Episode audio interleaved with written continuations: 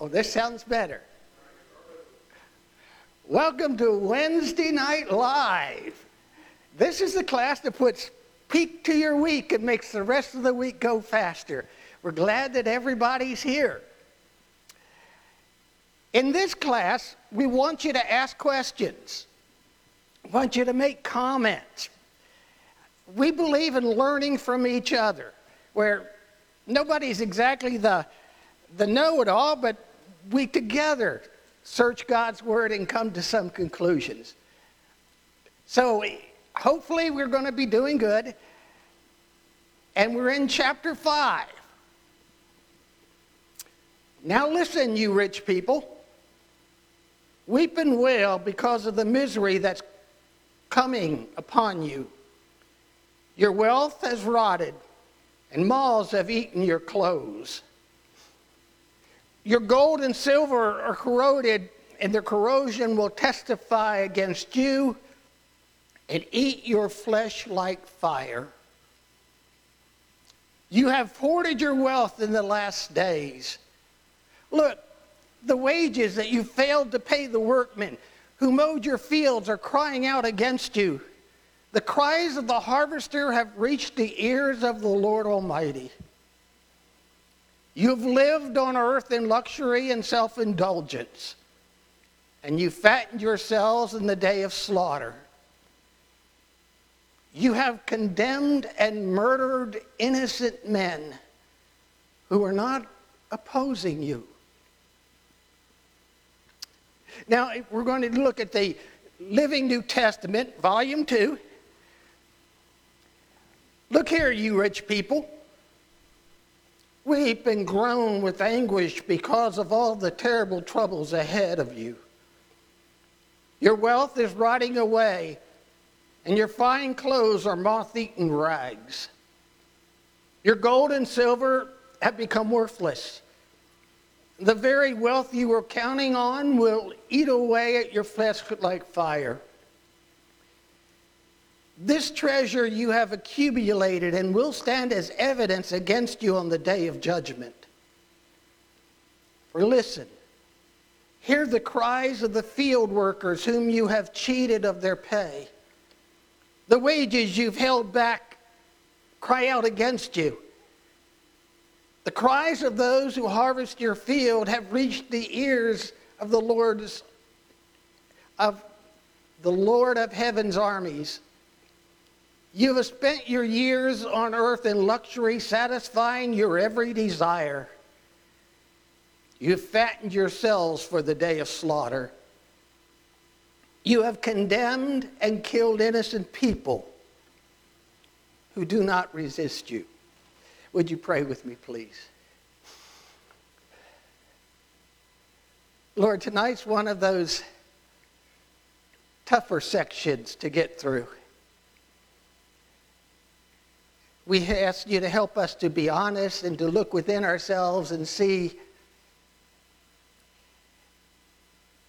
how much of it applies to us and how much we can do to bring you glory. Help us to understand and to apply. And I ask you help me get out of the way that people can see you in Jesus' name. Amen. Who's James talking to?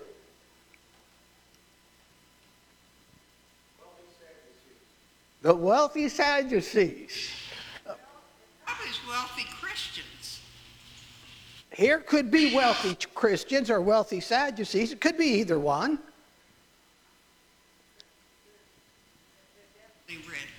These are very rich people that he's talking to. Okay, what are some of the warnings he's given them?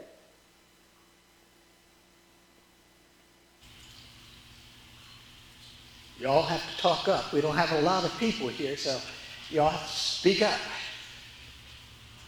David. That their wealth is like a representation of their, of their greed, which is a sin in itself. And what they've done to accumulate that wealth is sinful. Okay, very good. It's not going to last. It is. It, it, it will deteriorate, it will rot, it will fade away. Your cattle will be butchered, whatever. It, all of it's symbolic of Okay, wealth. very good. Wealth isn't lasting. Excellent. Was that a raising of the hand? Or is that a touching of your glasses? okay, touching of your glasses. Got it. What's his tone towards them?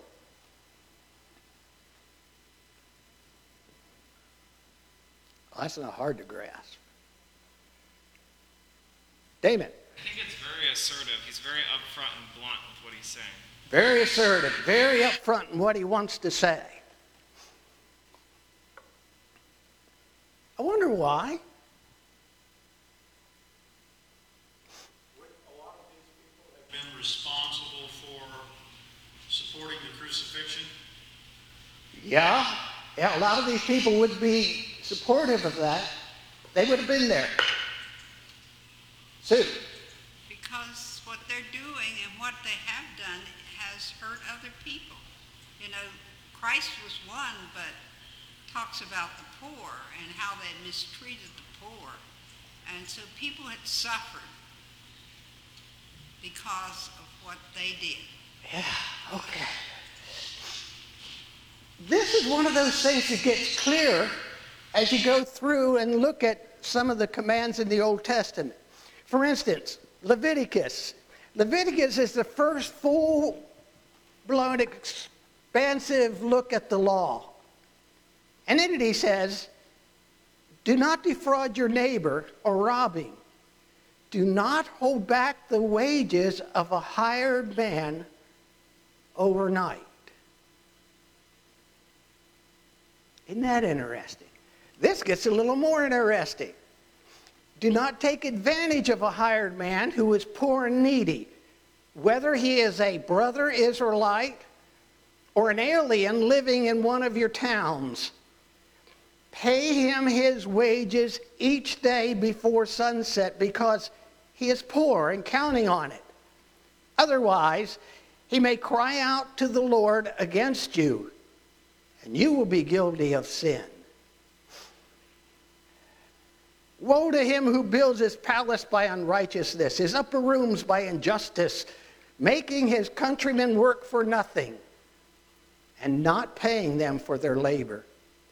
Now, in the original language, this is a, a real pointed statement. It is, they will never get paid. So he's got the work out of them, but he's never going to pay them. He says, I'll build this great palace with spacious rooms, so he makes large windows in it and paddles it with cedar and decorates it in red. Does it make you feel like a king to have more and more cedar? Did not your father have food and drink? And he did what was right and just, so all went well with him. He defended the cause of the poor and the needy, so all went well. Is that not what it means to know me, declares the Lord? But your eyes are on your heart and set only on dishonest gain and shedding of innocent blood and on oppression and extortion. Uh, let's see if I can make this a little clear. I won't pick on Damon because he's right up here. You're a poor man, and I'll, be the rich man. And you work for me all day, either in my fields or building me a palace or whatever it takes. And at the end of the day, I say, I'll pay you tomorrow. If he's poor, he's depending on that day's pay to feed his family. So when I withhold that money, his family goes hungry.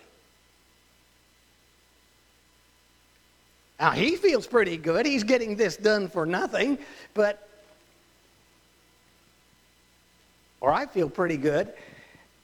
But he, you don't get into his shoes. You don't try to find out what's happening to the, the person who is, is poor.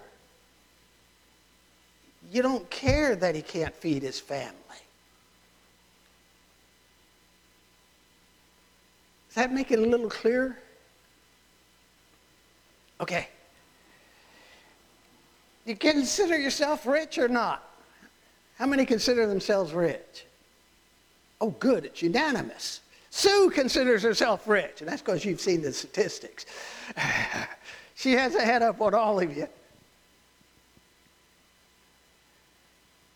Half the world lives on $2 a day.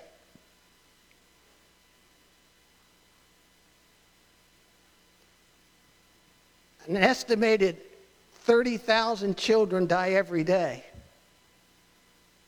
simply because they're poor. Can't afford food, can't afford doctors. They can't afford it.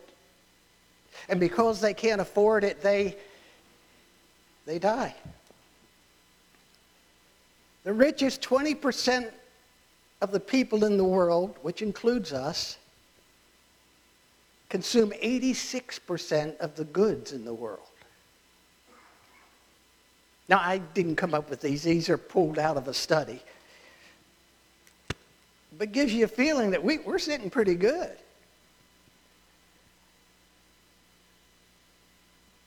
Okay? Matthew 19. Jesus says, I tell you the truth, it's hard for a rich man to enter the kingdom of heaven. Again, I tell you, it is easier for a camel to go through the eye of a needle than for a rich man to enter the kingdom of God. Now, the picture is meant to be cute. So if that's not cute for you, it was meant to be. The eye of the needle was a, a small hole in the wall where donkeys and goats entered the city. So the idea of him actually getting what we consider the eye of the needle is not the same. If you have donkeys and sheep entering in the eye of the needle, what if you put a camel in there?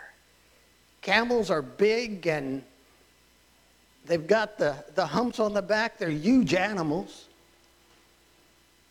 And Jesus says it's hard for the rich man to enter heaven.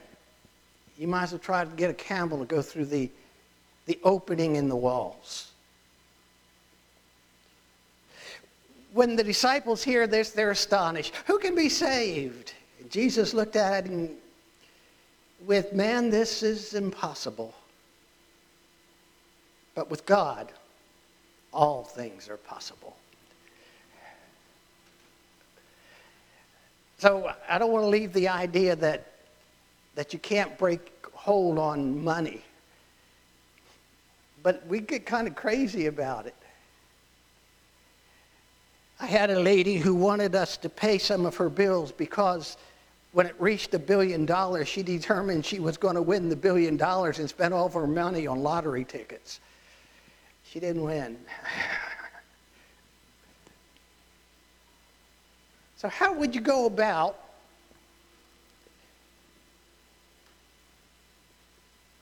breaking your hold, breaking hold of money and living just for money?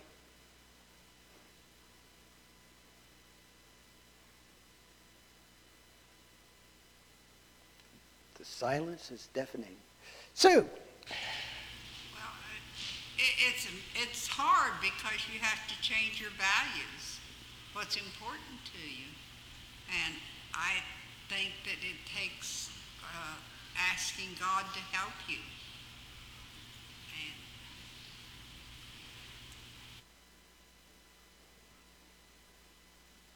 So you think it, it takes an effort in changing your values and it takes prayer. Did I hear you correctly? Thank you, Sue.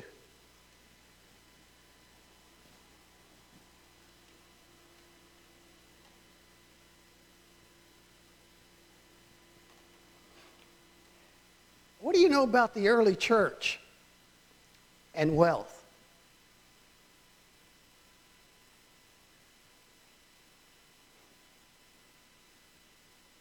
Nothing. Oh, Sue. well, you had the, the poor widows in Jerusalem Poor widows in Jerusalem. that and there was a real squabble about the fact that because they were Gentile, they weren't being fed. Um, You have the, the story about the rich, rich people thinking the poor should sit at the back of the table or at the, at the back of the church or, or on the floor. Uh, You're doing great. They weren't welcomed in like somebody who came in in fine clothing. Okay, so we're talking about the women, uh, the Grecian widows in Acts 6, if I heard you right. And then we're talking about James when he talked about the rich man comes in and you say, hey, you get, you get the seat of honor. By the way, the seat of honor was up front then, so, so you could hear clearly. And now it's pretty well in the back, but that's okay. And then you have the, is that a point, Damon? No, you moved your glasses. Dangerous, my class.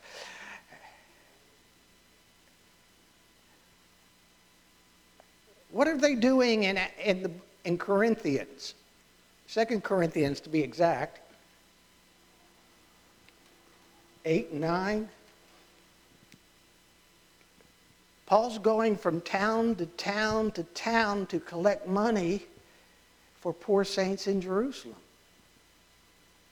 And because he's going from those spots from town to town to town, he's going to take the money and take it back to Jerusalem to get them out of a, a situation that's tough right now. What do you think the current church might have because of wealth?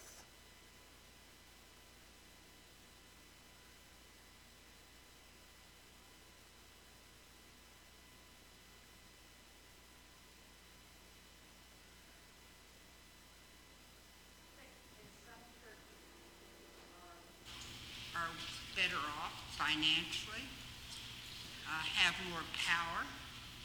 They tend to move up in, in leadership positions quicker.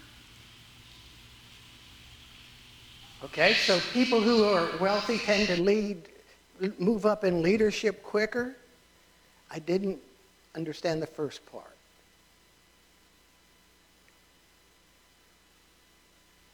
More power in, in decision making. They have more power in decision making. Yeah, in some churches they do.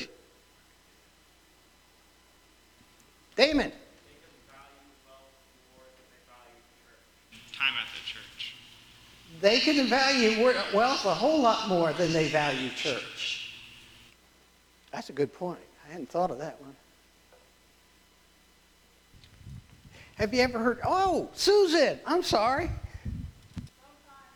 We have a reverse situation. We do not talk to people about Christ because they are wealthy. Okay, So they are not, there's no outreach to those people. We just assume they'll just find it. And so that's also to consider too. so sometimes we almost exclude the wealthy and push them out. Is that what you're saying? Is that that's what I'm hearing you say? Good. And sometimes they, they, it's the opposite. We sit there and say, Do you know that lawyer who makes all the money? Maybe we could convert him.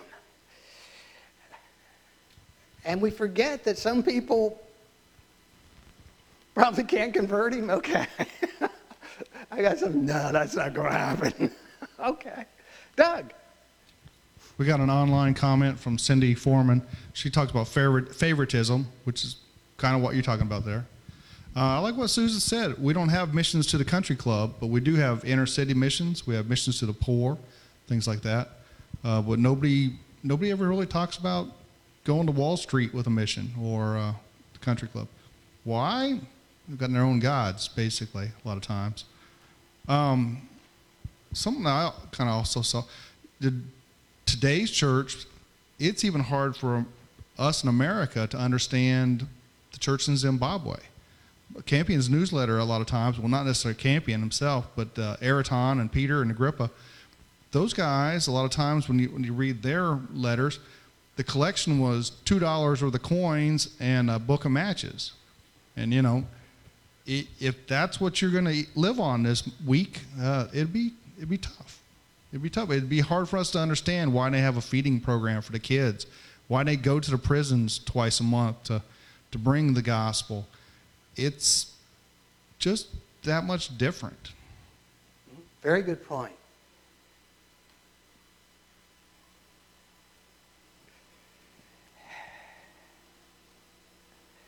Sometimes we have a dependence on wealth and an over dependence on God. If we have a lot of money, we just sort of count ourselves lucky and we, we go with the wealth.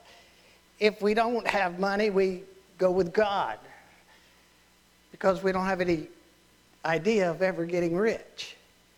So it can go either way. I think you all did great on that one. That the money's always going to be there and uh, we don't, you know, we don't have to ask God or thank God for anything that I did it on my own and I'm taking care of myself and I'm doing well at it. And we know, we don't have to trust God to do anything. Okay, sometimes we, we sort of take care of ourselves and don't feel a need for God in our lives. Very good.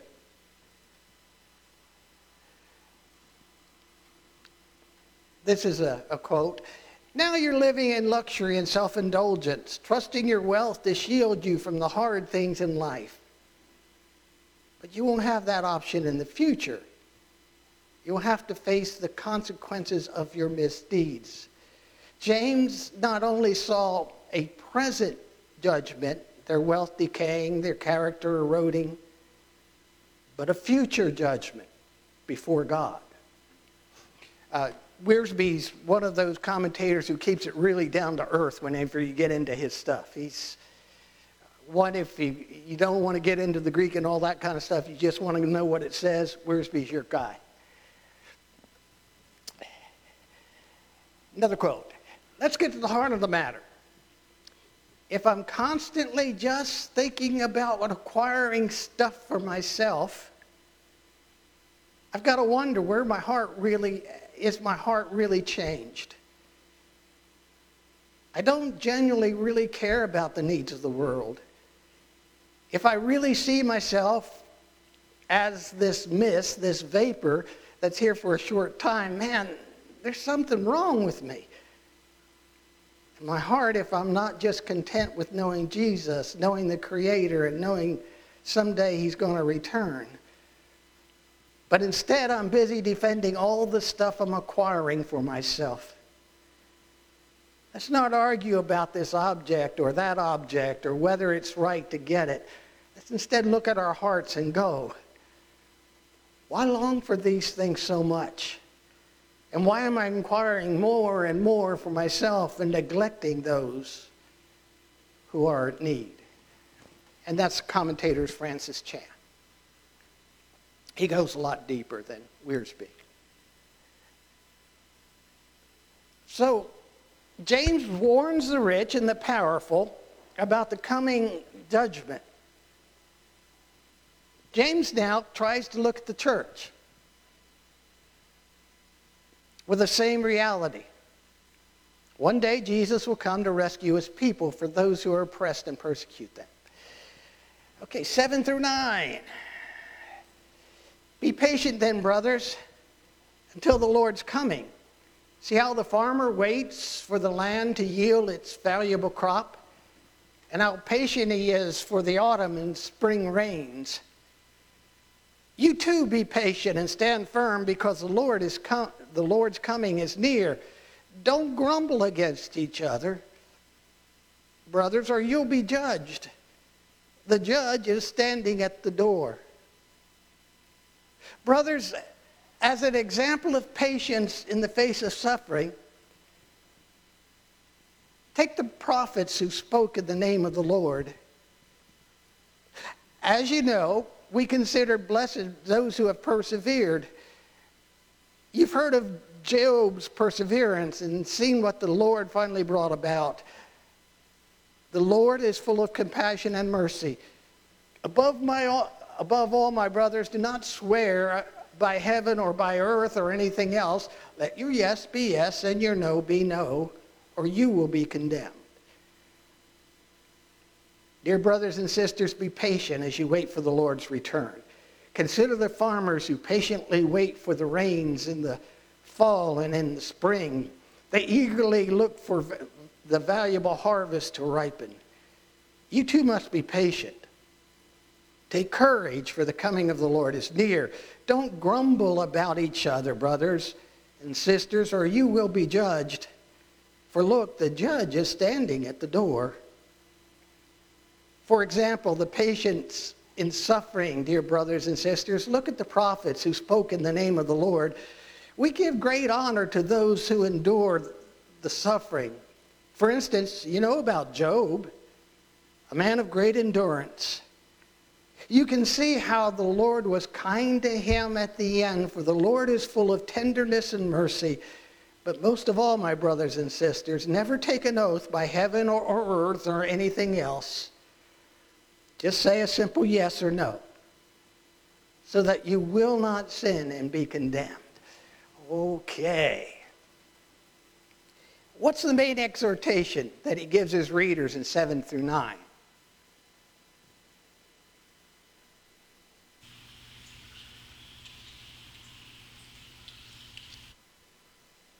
Be patient. Be patient. Do you want to elaborate? Well, he goes on to say, be, be patient because the Lord is coming, you know. It, it's, it, you got to endure now, but be patient. Okay, very good.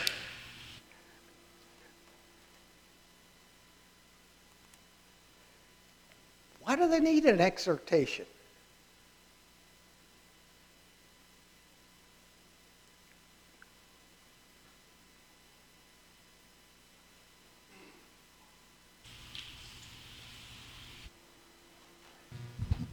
This was not, It sounds like they're running out of patience. They're Sounds like grumbling. they're- they're judging one another, and they're that's just it. They're running out of patience.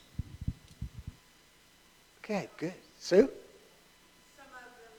Some of them may be that people that he was just talking about on the other side of being rich, the people that are being mistreated, that are suffering, that are having to put up with a lot of things.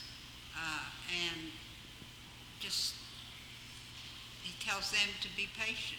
You know, Okay, very good. Great.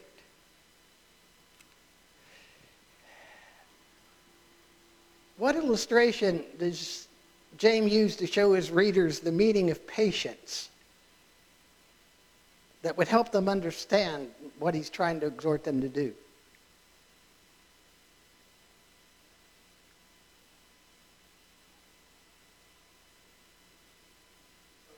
prophets and of Job, and, and how no matter um, if they were lonely, um, which would works for most cases then, you know, the prophets were kind of isolated among the Israelites, and so was Job.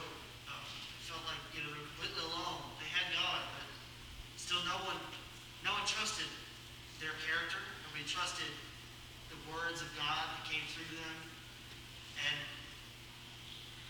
the world's like that today. Oh, yeah, it's a lot like that today. Nobody trusts God, they, they trusted themselves. Okay, very good. Let's make somebody a farmer. Jim Seltzer will be our farmer for tonight. He's a farmer in the Mediterranean. He plants his crops before the first rainfall. And they start to sprout after the first rainfall. How long does it take for him to get enough of his crop in? First crop is in the autumn.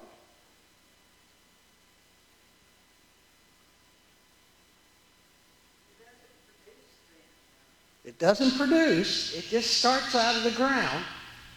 It's not going to be till spring that the second rain comes. And all he can do is wait for the second rain to come. in a very arid, arid country. And it's different from living in Florida.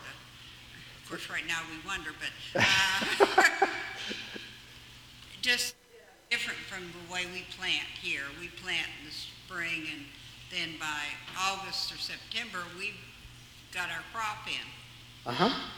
Here it's not that way, but there, the people he's writing to, that's the way they did it. They knew what a farmer went through to get a crop.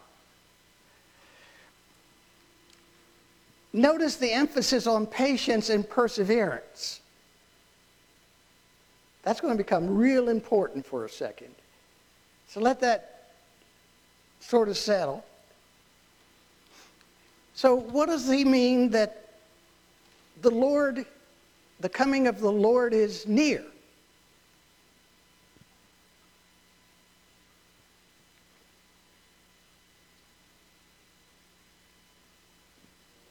I think he could mean that the coming of the Lord is nearer than it was before.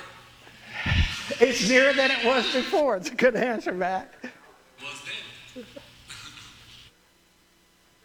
People that were, had given up, that he wasn't going to come back again. Yeah. And, yeah. So he had people giving up because the, the coming hadn't happened in their lifetime. Even though, James writes this, even though Jesus had told his disciples, no one knows the day or the hour, not the angels in heaven, nor the Son, just the Father. And yet James is sitting there saying, hey, it's close.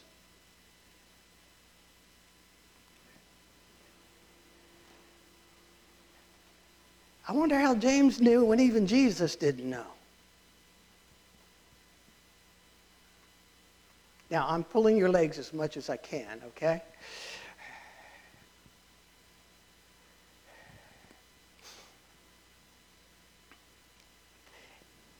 He knows, but we've got the rain. Jim being the farmer, he's got to wait autumn all the way through to the spring rain. The emphasis is on patience. If it's on patience, maybe it means something different that you can look down the road and Jesus is going to be there.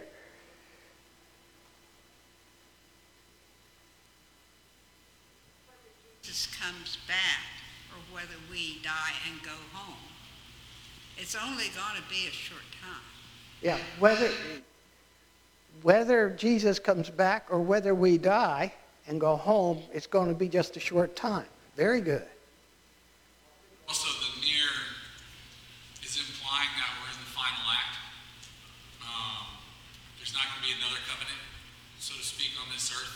Um, so it's sort of like when um, John was preaching, "Repent, for the kingdom of heaven is near."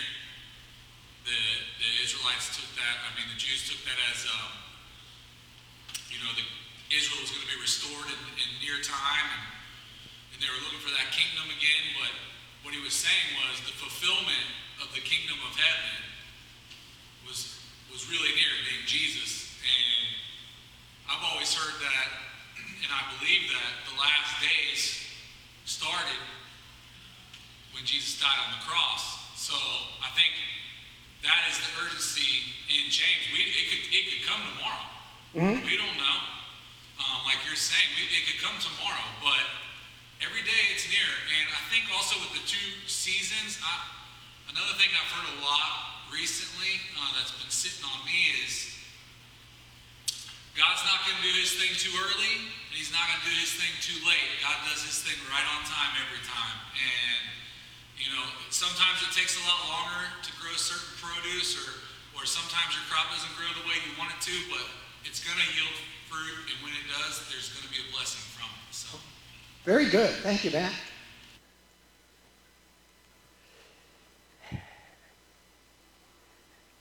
You too be patient, stand firm because the Lord's coming is near. Don't grumble against each other, brothers, or you will be judged. The judge is standing at the door. Why this warning?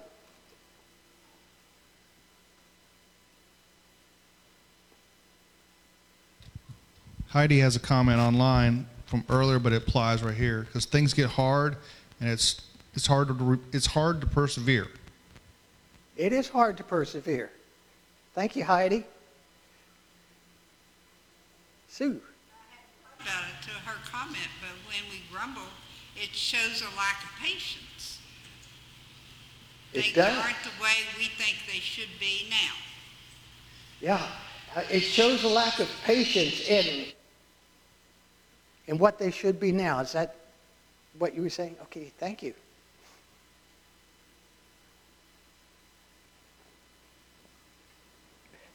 What lies at the root of most grumbling?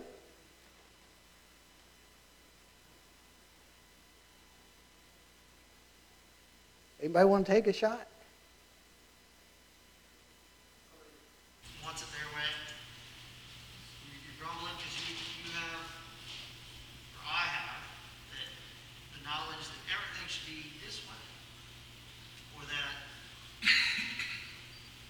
maybe things are just not happening fast enough.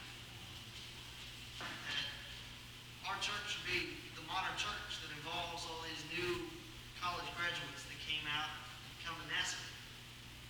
You know, what, why can't we have that here? And that's, that's a complaint that has no base. Okay, very good. Thank you, Grant.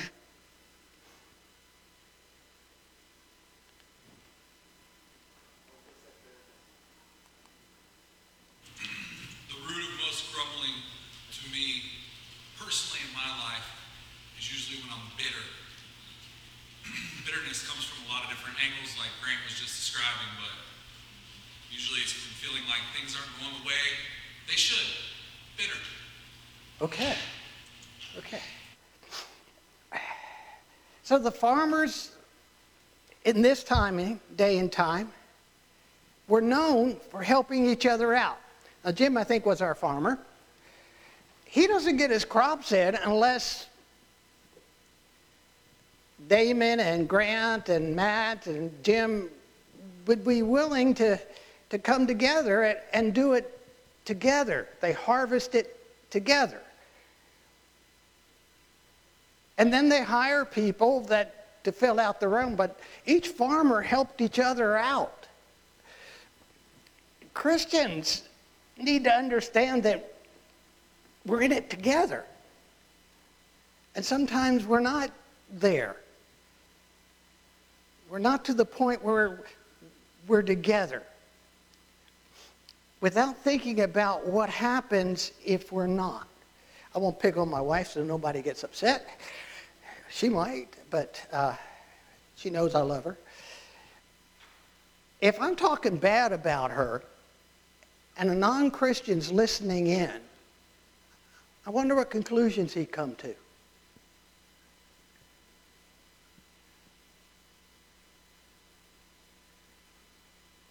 Anybody want to take a shot? He hears it all the time. How are Christians different? Damien. The stereotype off of those actions to all Christians. They might say all Christians grumble, all Christians complain, they compete with one another.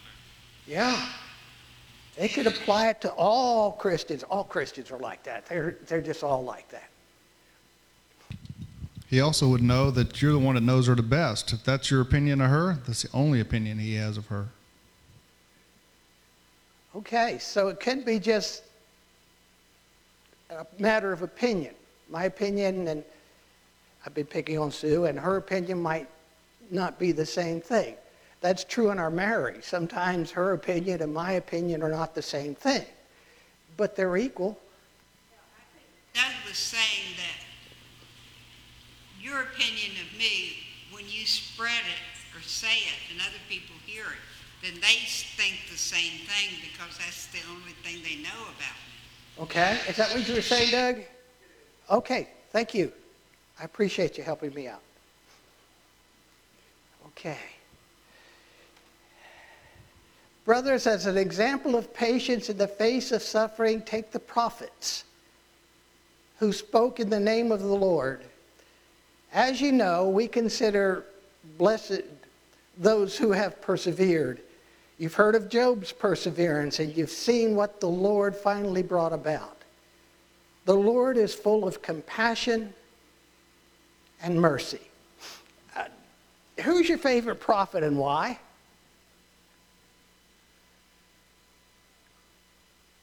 Sue.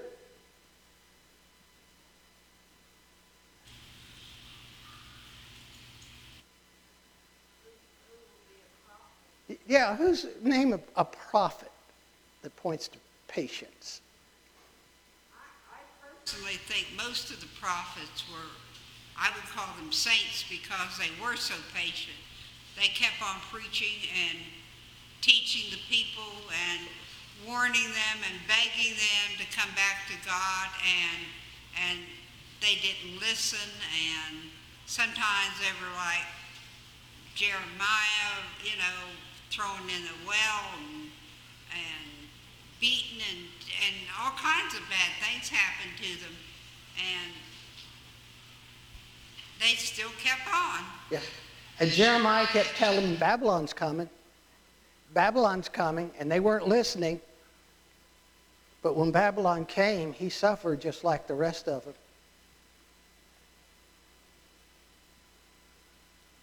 Same's true of Elijah. He's my favorite prophet. He predicts a, a drought. Guess who went through the drought? Everybody, including Elijah. He sends him to a brook and has the, the ravens feed him, and then the brook dries up. And he's got to go into another country to be fed by a woman, miraculously.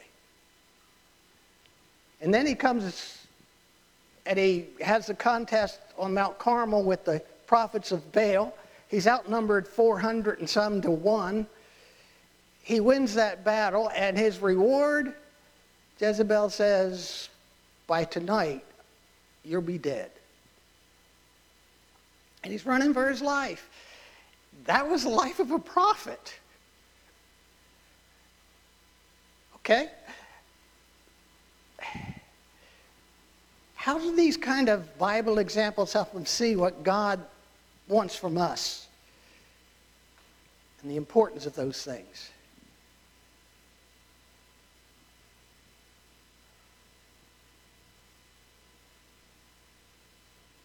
Damon. I think he wants us to, you know, really be patient in our lives and try to work through the lows, the sufferings, and endure in order to reap the rewards. And, you know, not just endure and survive, but endure with our best faces and our highest qualities. Okay, very good. Very good. James says the prophets are examples. Uh, somebody tell me the story of Job. Where do you find him in chapter 1? He's rich. He's got a big family, 10 kids. He's thought of as wise. Everything is flowing his way. And then Satan says, Let me do some things and take it away from him. And James and Job, the first four chapters are kind of examples. In the first three, he loses his family. Where there were 10 kids, there are now 10 graves. His wife tells him to curse God and die. It's an invitation for him to commit suicide.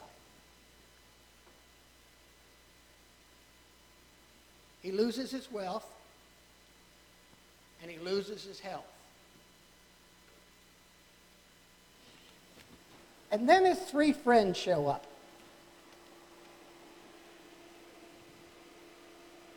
Eliphaz, Bildad, and Zophar. And it would have been better if they hadn't shown up because they give him a piece of their mind that they couldn't lose. And they keep telling him it's because of sin that he kept saying, time out. No, he doesn't keep saying that. Still blue.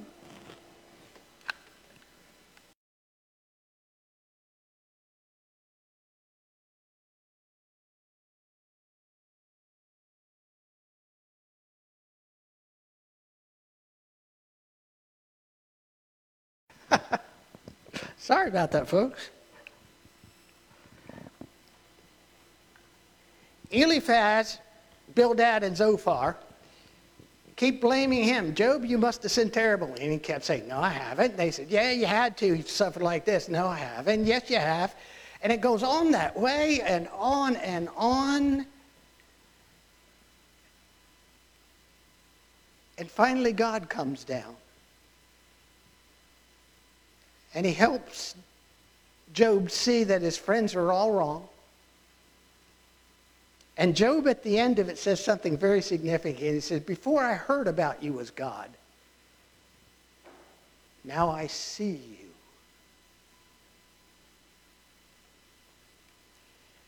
Last scripture. Above all, my brothers, do not swear, not by heaven or by anything else. Let your yes be yes and your no be no, or you will be condemned. This is just simply be a man of your word. You don't have to testify, you don't have to make an oath to anything, but if you say yes, make it yes. If you say no, then make it no. But don't say yes when you mean no and no when you mean yes. That's not what God's after. Okay, we have to quit here because we're out of time. But next week we will finish the book of James. So tune in and be ready to hear the last of the book of James, 13 through 20. I appreciate everybody who contributed it tonight, and I appreciate you who are tuning in. Thank you, and I hope it's a great week for all of you.